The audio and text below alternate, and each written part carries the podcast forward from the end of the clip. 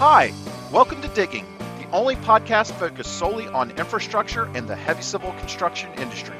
I'm your host, Taylor Maurer, Senior Managing Partner at HCRC, Heavy Civil Resource Consultants. In this podcast, we explore challenges faced in the industry, investigate the effects of politics, the economy, trends, including stories of success and stories of failure. It is our goal to provide interesting and informative discussions to help educate heavy civil construction professionals be more successful and to cultivate the industry as a whole. So let's dig in.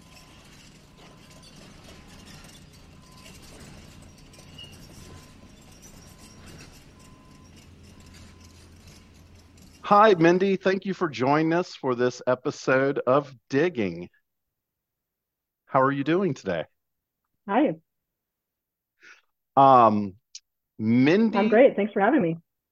Great, good, good. Mindy Uber is a safety director with Skanska. You've been there how many years now? It's uh, we're getting close to a couple decades, I believe, right? It'll be 17 years in just a few weeks. 17 years in just a few weeks. And uh, she has also reached a, a, milestone. Mindy's reached a milestone that very few have the honor of achieving, which is being on the OSHA advisory board. Um, I think how many other advisory members are on that board with you? There's 15 of us total.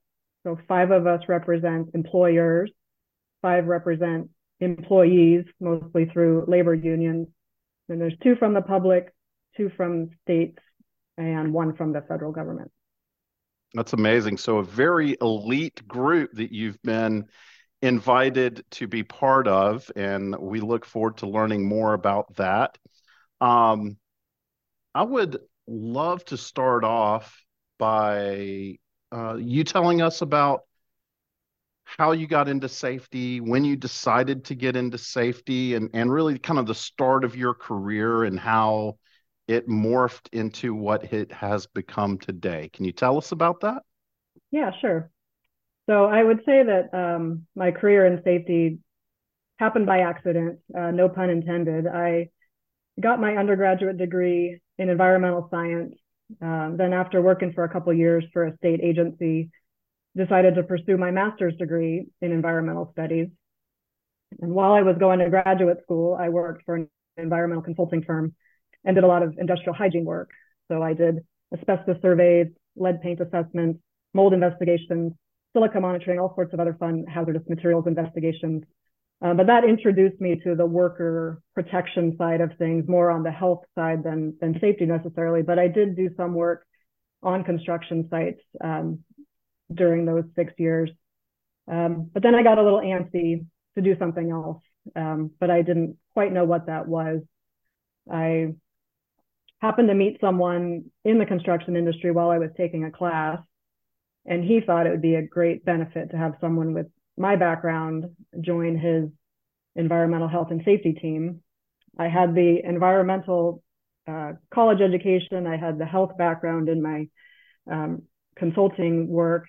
And so adding the safety piece of that to EHS um, really kind of brought it all together. And uh, that was 17 years ago, and I've been with Skanska ever since.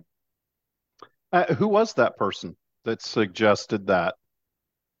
His name is Bob Moore. He's retired now, but um, he saw something in me in that class that he thought I could I could uh, do great in EHS, and I, I became the director in Seattle after he retired, and um, probably the closest I've ever had to you know the greatest mentor. Um, believing in me and and uh, giving me the reins. Great, great. Um, how long did did how long did your kind of mentorship uh, relationship last with Bob? I know you said that he retired and you took over for him. Is is he somebody that you still stay in touch with and consult with?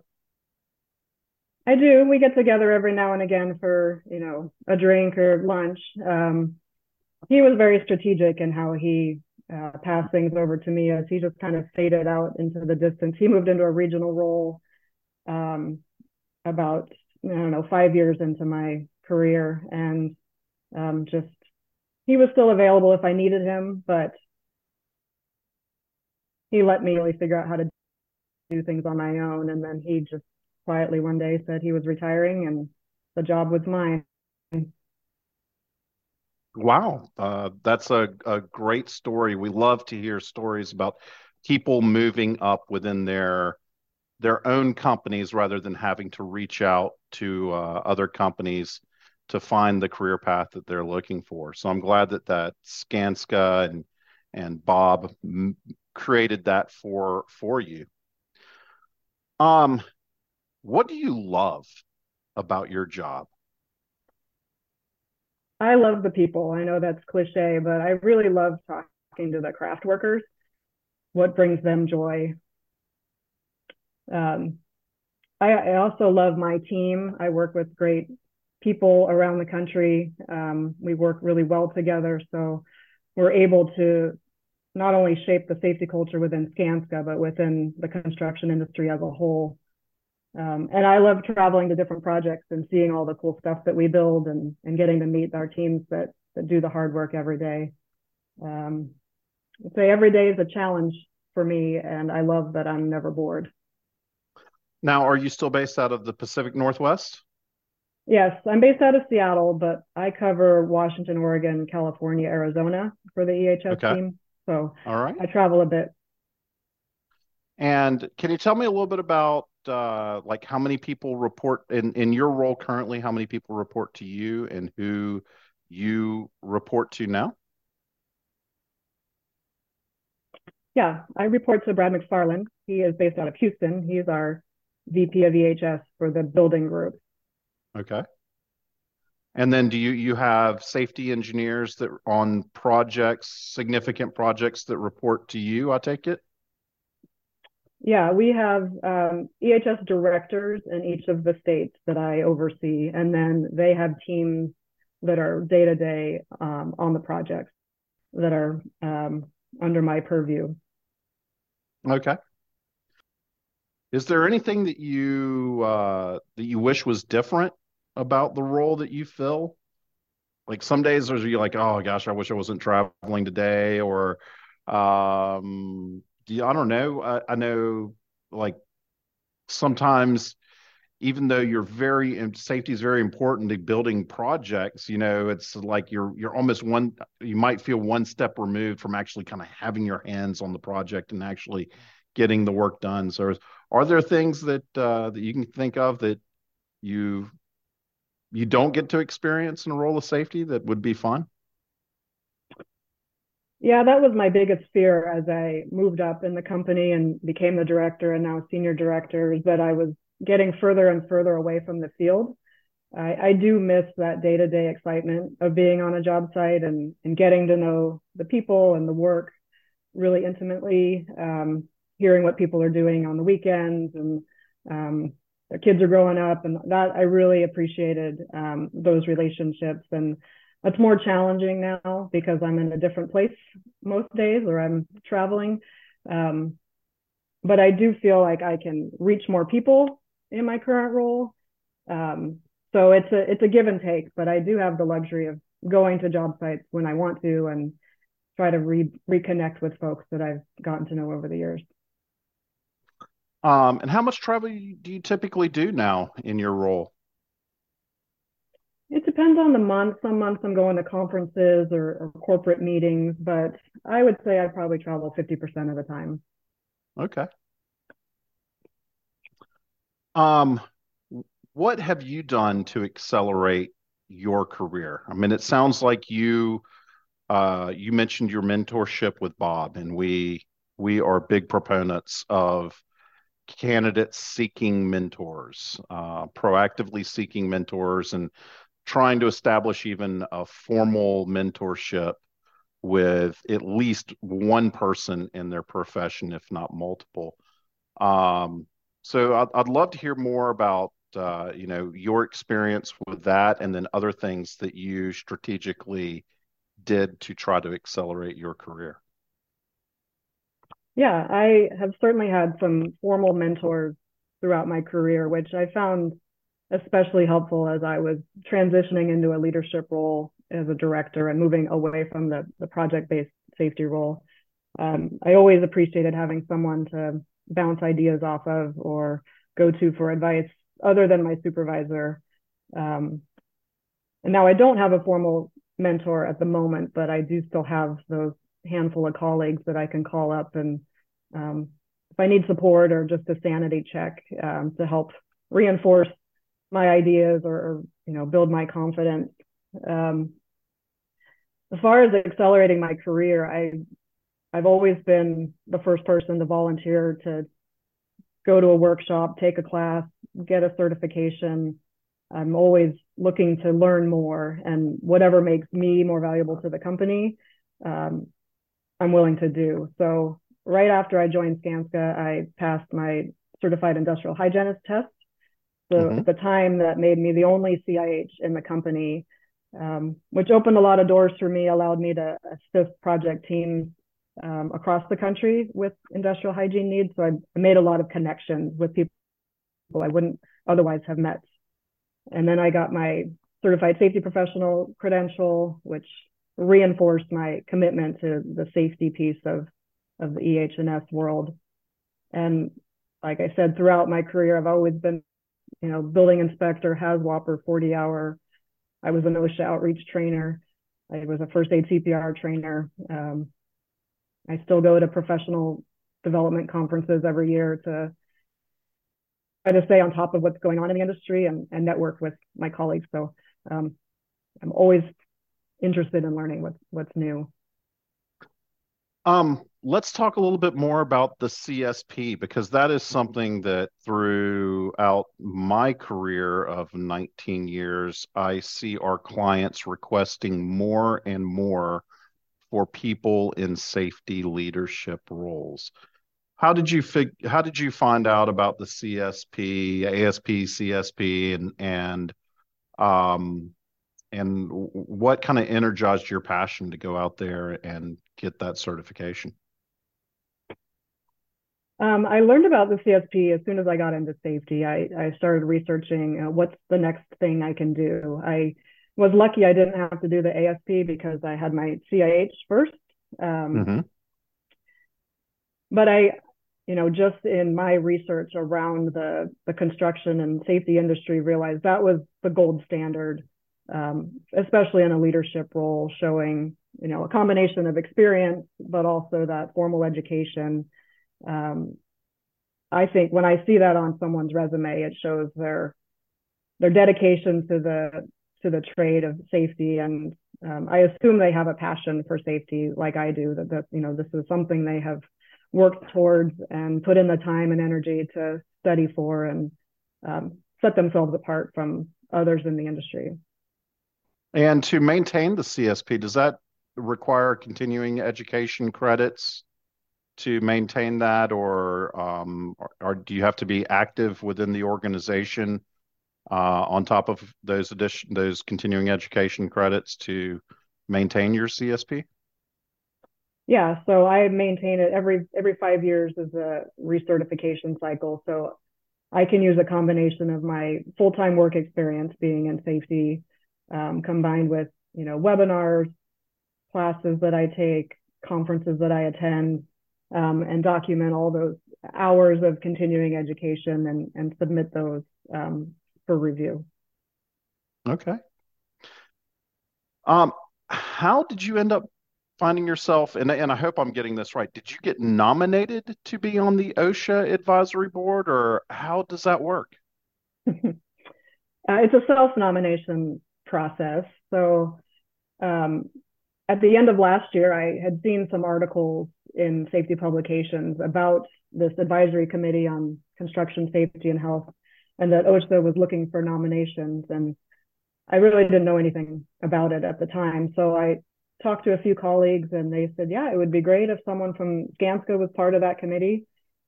And I thought about it, and well, why not me?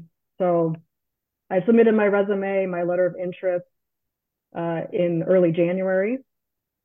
And then after several months of silence, figured that I hadn't been selected. Um, but then in May, I got a phone call from OSHA letting me know I'd been selected. And if I was still interested, I would be on the committee as one of the five members representing employers. And what kind of commitment does that look like uh, being part of that um, committee? Yeah, so the committee, it's a two year appointment. Um, the committee meets twice a year or four, two to four times a year uh, in Washington, D.C. for a two day meeting.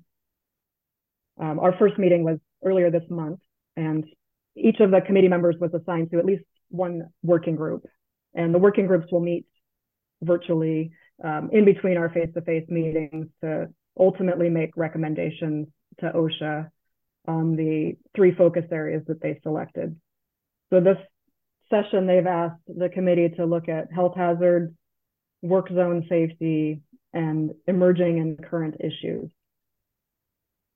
So I'm the co-chair um, for the health hazards committee. So I've got five other committee members helping me with that effort, um, reviewing data to identify the top health hazards in construction, and then develop resources that OSHA can offer to employers and employees. So we have two years to do this work. So I, I don't see the you know day-to-day co- time commitment being um, too overbearing, but um, I look forward to continuing to work on these um, these tasks with my fellow committee members. Now, in the article that I read, it mentioned um, just that some of these standards are fairly outdated, which isn't surprising anytime you're working with a government agency.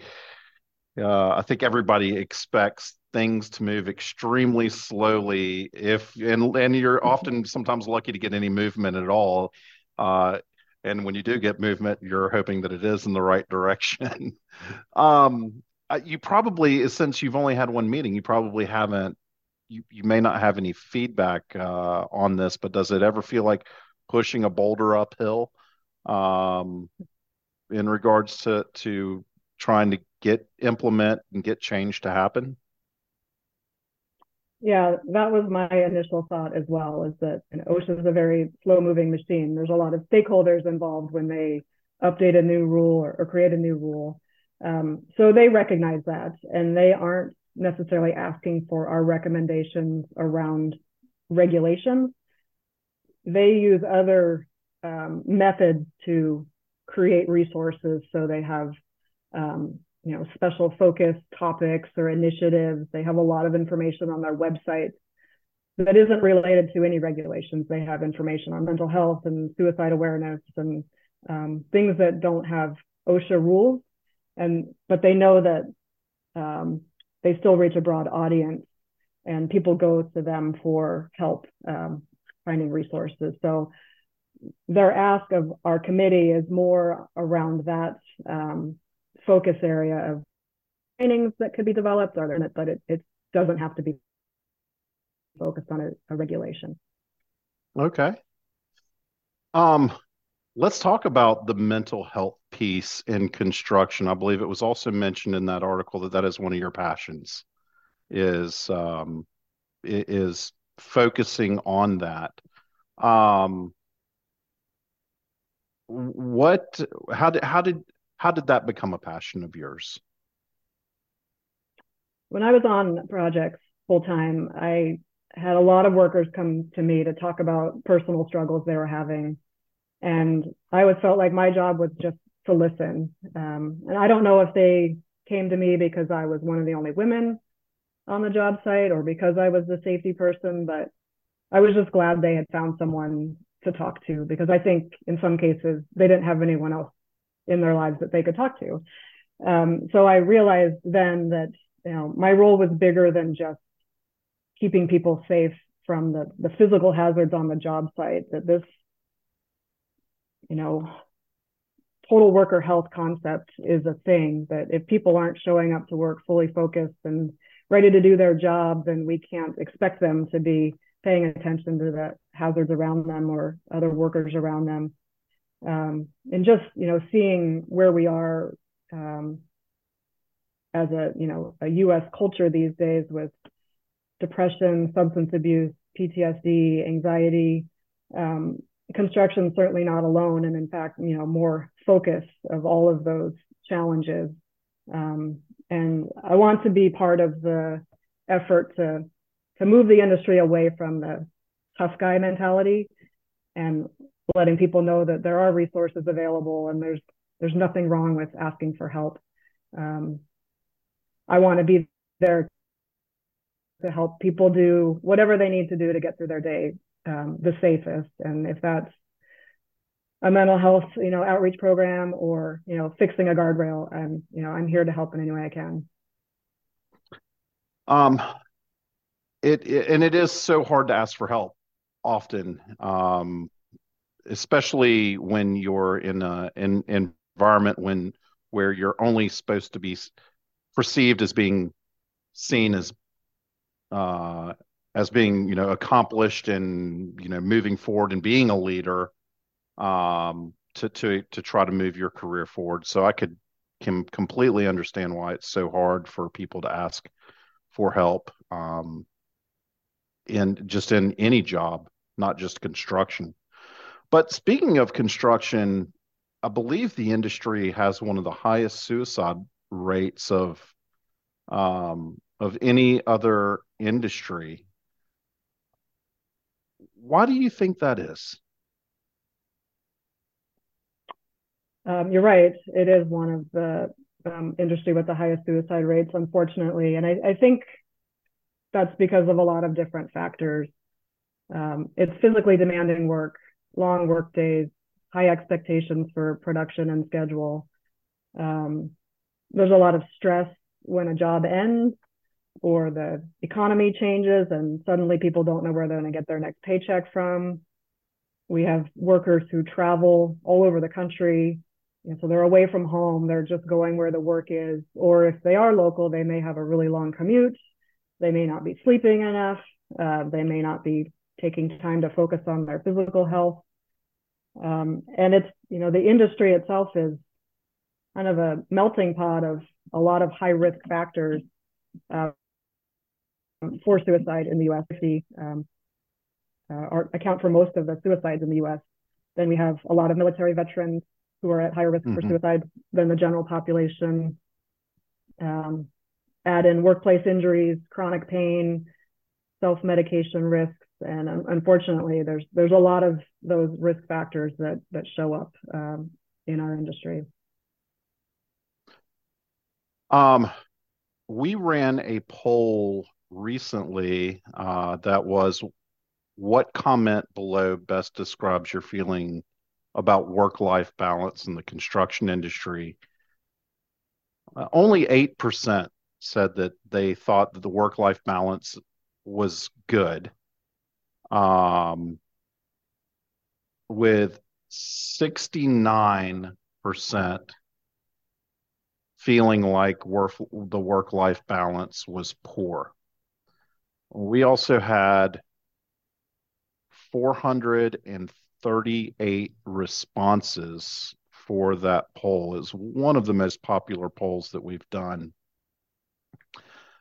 Um, I, I have this theory that it, it, it kind of all boils down to, and, and this is maybe a very oversimplification, but it always boil, it boils down to just the hard bid mentality, right? You're to get work, you got to put in the lowest number. When you put in the lowest number, you only have so much control over your material cost, your subcontractor cost, your um, uh, your equipment costs. So where where do you make it up and where do you make your profit and it seems it it i feel like it that's where that demand on the industry employees really falls from labor all the way up to executive um, and you know always almost everybody has to worry about profit profit or production right it's the two things that are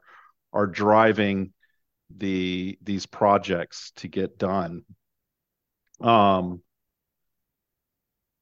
I, I've often wondered, like, what what could we change? You know, I, I see these alternative delivery projects coming where you have different delivery methods, but it still feels like there's a good bit of that hard bid mentality still attached to those to those projects. It's just kind of endemic because that's where the industry started. Um, and I, f- I feel like that's a big driving force to that af- really affects the quality of life um, for these employees. And then, as you mentioned, you throw you throw in um, other complications, PTSD, and and and it's uh, there are you do have to be careful and always think about safety when you're when you're at a job site, uh, working at a job site. Um, do you have ideas on how like what how what the industry or how things might change to make it a a better place to work, a safer place to work? Yeah, I think the the schedule pressure and the um, increased demand from from clients is is a difficult one to for us to influence, and that um, that will continue to be a challenge for you know reasonable work shifts and not working every weekend. Um, what I think we can control as an industry is making the job site more psychologically safe so that everyone feels empowered to speak up and ask for help when they need it. Um, there's a lot of pride in construction, which isn't necessarily a bad thing, but it can prevent someone from asking for help carrying a heavy load or prevents an, an apprentice from asking a journeyman how to use a tool and then they get injured. Um, and it also, you know, prevents people from asking for help um, with addiction or depression or other, you know, mental health issues that we talked about. So I think, um, like any good relationship advice, that communication is key. If if we can get people talking to us and we can listen as leadership and as an industry, um, no matter what it is, whatever's on people's minds, they they want to vent about something, they need help with something, um, and just open up the conversation so that we get more input from the workers.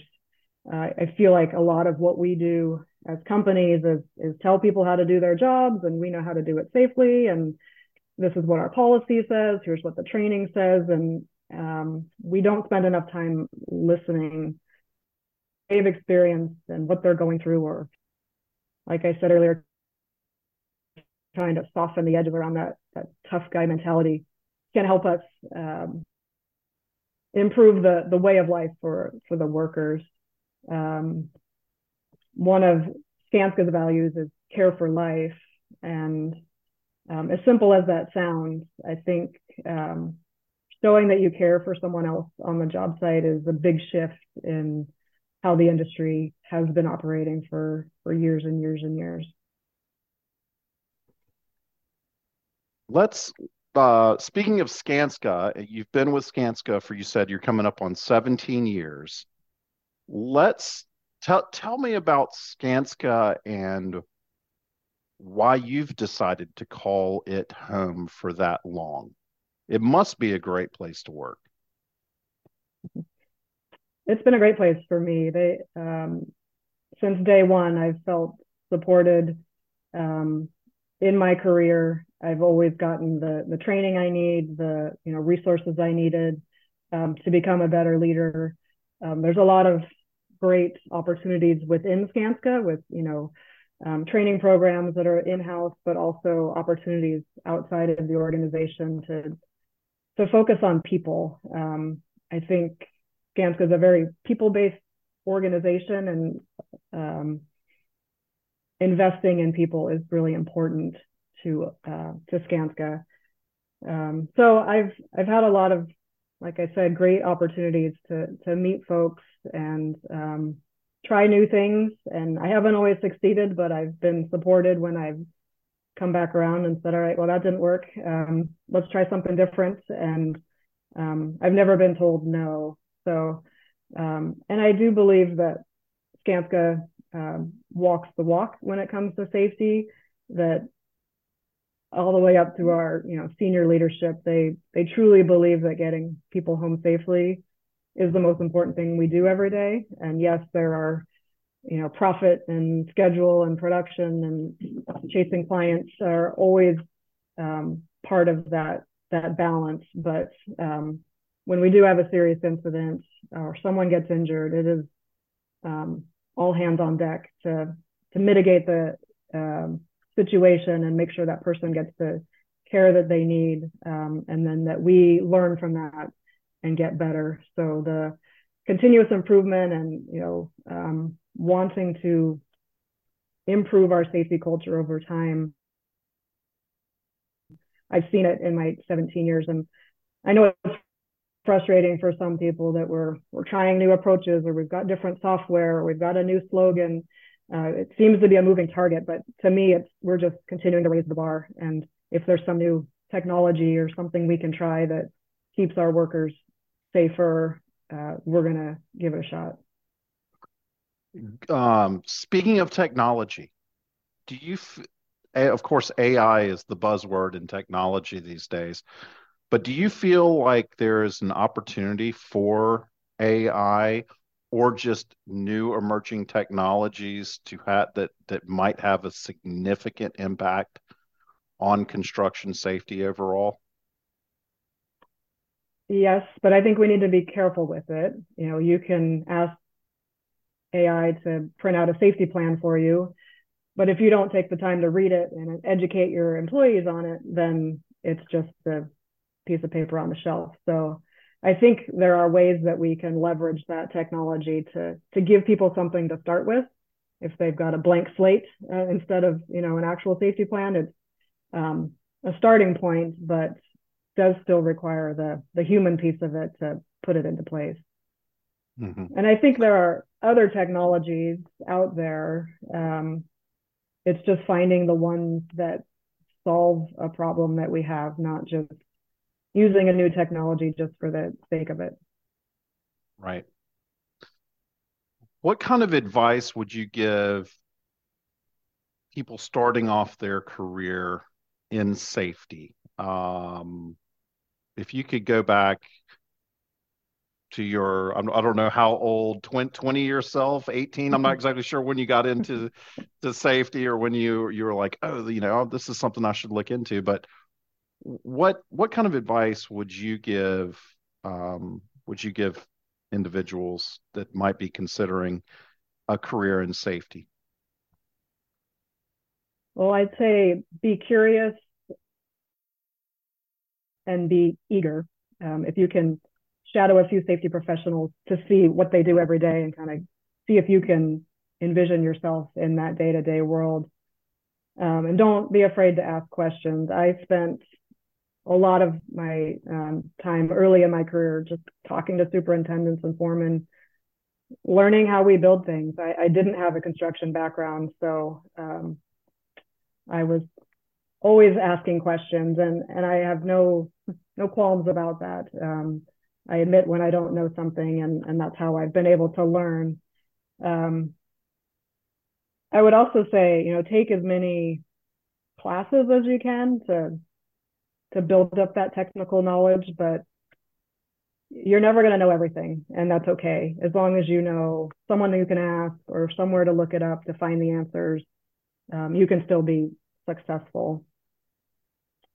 Um, and I think being someone who's approachable can make you, you know, the most successful safety professional. You you don't want to be the safety cop. You want to be someone who is a resource for folks in the field. So getting to know your workforce um, on a personal level um, makes them much more likely to come and talk to you. So that soft skills um, development is really important, I think, in safety professionals.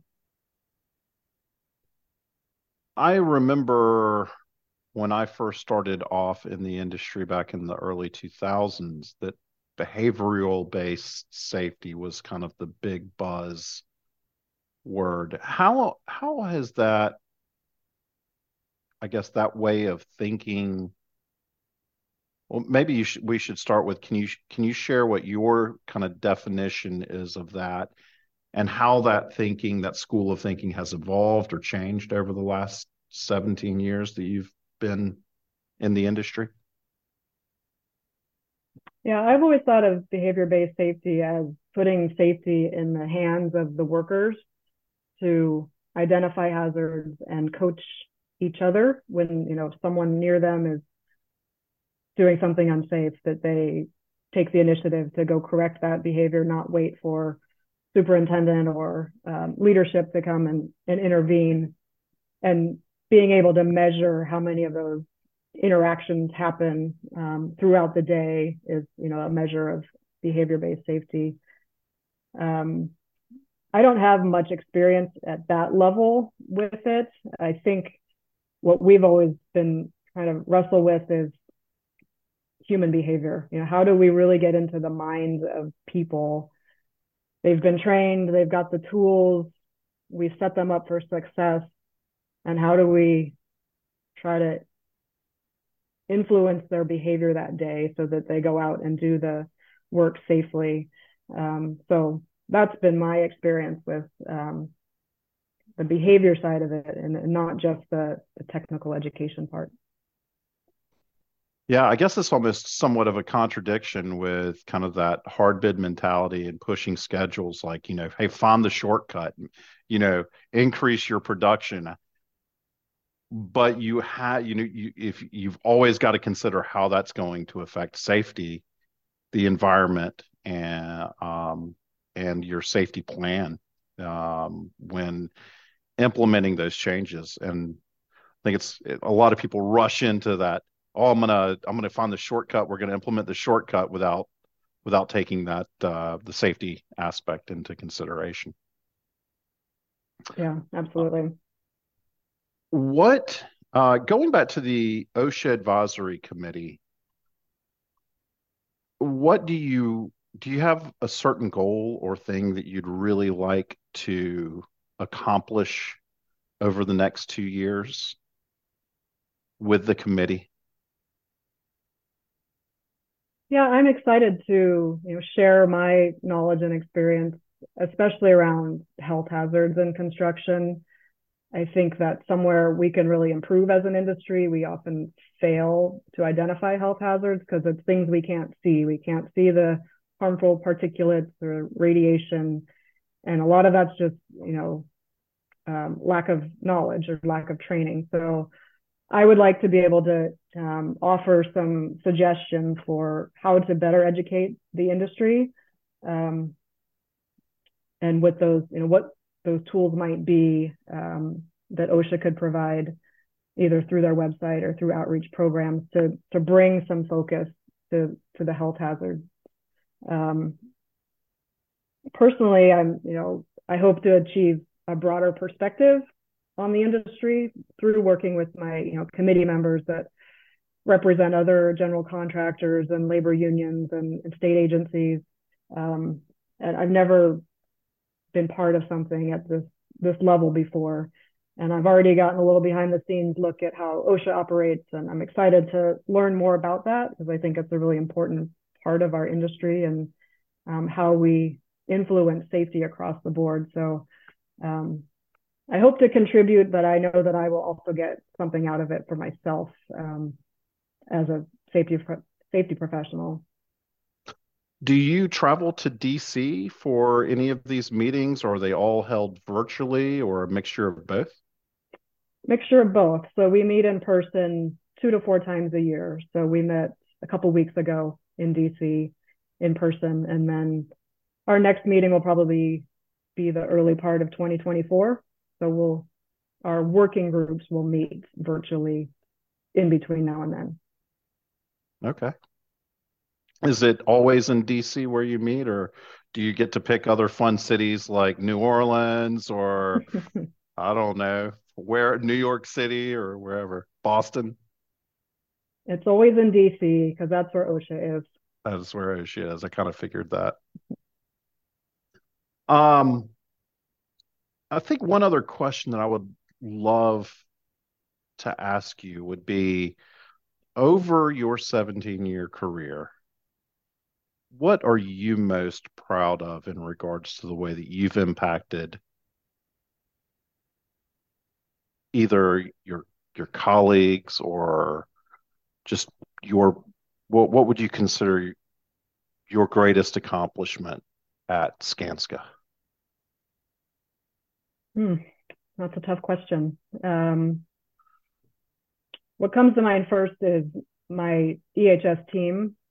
when I was the director in Seattle and you know hiring folks to work on our projects um, and seeing them grow over the years and seeing you know Maria who's taken my place as the director in Seattle with someone I hired. Um, she was a you know career laborer who's moved her way up to director. So I'm I'm proud that I've been able to um, you know be a mentor and be a coach to help people succeed and um, really thrive in their industry and and so many of them are still with Skanska that that makes me proud.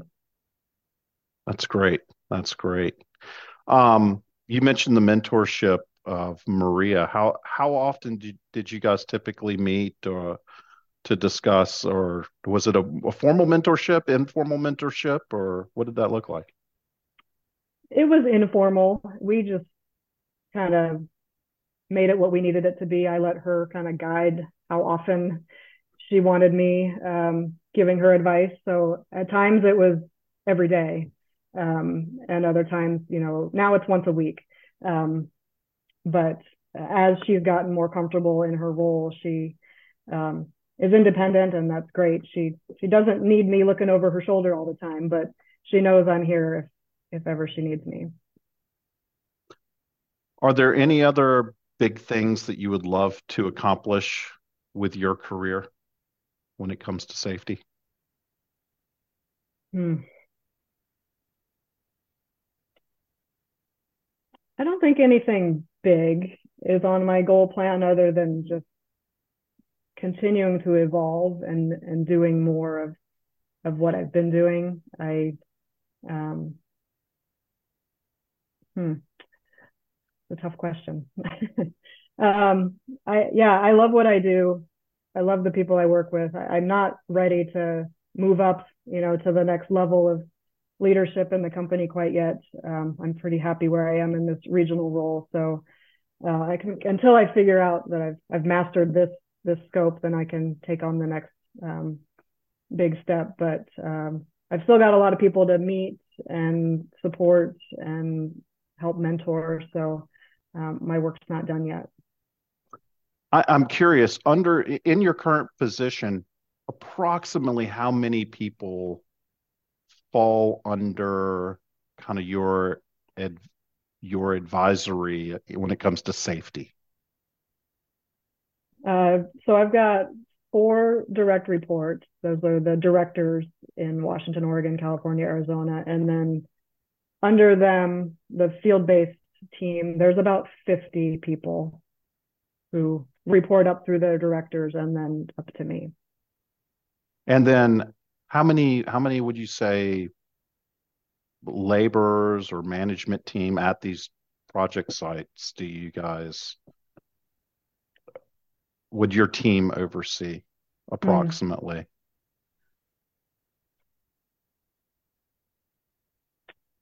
It depends on the region, um, but you know, in Washington, Oregon, we've easily got 15 projects in each location with you know couple hundred workers on site, project teams around 20, 25 people um, on average, some some much smaller, some much larger.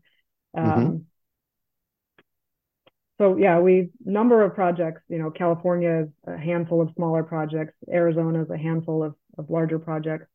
Um, so it's a mix, um, but several hundred um, in each region for sure. I'm curious, are there any specific projects that are more challenging when it comes to putting in putting together a, a safety plan than others? You know, one that might come to mind is like an airport project where you have a lot of vehicles moving around outside as well as airplanes. Um, and then, you know, often working while terminals are open and functioning. Uh, that would be one that would come to mind as being, you know, seems like it would be a really challenging project. Um, can you think of any, just anything come to mind uh, when it comes to kind of scope scope of work or or type of project that is really challenging when it comes to safety? Yeah, I would say anytime we're on a live campus, like an airport. We do a lot of work on, you know, college university campuses, K through 12 schools, hospitals. Um, so we are keeping the existing facility up and running and trying to be invisible to them um, logistically is challenging. I would also say our high rises are challenging. We're often, you know, in a downtown urban environment, very little lay down room, very little, you know, loading, unloading zone access. Backing trucks in and out can be difficult. So tight spaces and then um, active campuses would be most challenging. Active campuses, confined space. Interesting. Okay. Um, is there anything that we didn't cover that uh, that you think you'd like to share or discuss that you're passionate about with safety, or any other advice that you can share with our listeners? I think we've covered a lot. I would just kind of sum it up to say, you know, I've always appreciated in safety that we don't have trade secrets. I can call my counterparts at other companies and say, what's working for you guys? Can we borrow it? Can we do the same? Because we all have the same interest and we all yeah, share you have the same goal. Yeah, yeah, you want people to come home safe. Right. And so there's there's no no pride. I mean, there's pride, but there's no like you can't have it. We've we've got the secret sauce, and um, so I I really love that um, we have that openness as an industry to make it better. And I'm hopeful that through further industry communications and collaborations that we can help support the, the mental health and suicide awareness initiative because it's, it's truly going to take an industry to make something like that change. It can't just happen in pockets. So um, hoping to be able to touch more um, more folks through that process of you know being industry wide. Do you see that being just more education and outreach focused for it to to really make the impact that you're envisioning? Yeah, I think a lot of it's talking about it and just making resources available to whoever needs them, but but finding that whether that's a website or a poster or a sticker. You know, there's a lot of different ways to get information out there, and and the more we can um, share and offer resources to smaller companies who may not have you know full safety departments but they need the same resources as well how can we make it available to everybody mindy thank you so much for coming on our podcast and sharing your wealth of knowledge and expertise with us um, I I've learned a ton, and I really I've just had fun. It's been fun hanging out and uh, and listening to everything that you've shared with us. Well, thank you. It's been a great experience. All right, great. And um, yeah, we'll uh, make sure to have we'll have Skanska's website posted on our show notes so you can check it out there. And uh, Mindy, can we share your LinkedIn profile as well on sure. the show notes? And um, yeah, I think that that will wrap it up. Okay. All right. Thank you, Mindy. We'll talk yeah. to you soon. Sounds good. Thanks, Taylor. All right. Okay. Bye. Bye. Thanks for listening. We hope you found this episode of Digging interesting. I will ask just one thing of you. If you liked this podcast, please subscribe and share it with your friends and colleagues. We welcome your feedback and ideas for future podcast and guests. To connect with us, please email me at taylorm at hcrc.us. We want to thank everyone who contributes to the making of Digging, including Lucas West on sound design, Josh Roberts for the kick ass music, and our clients for making it possible for us to fund this idea and make it a reality. And one last plug. If you're in need of exceptional talent capture in the heavy civil construction industry or consultation regarding the future of your career in the industry, please visit www.hcrc.us. hcrc.us or contact us at 828 515 4272. Thank you, and we'll see you soon for the next episode of Digging.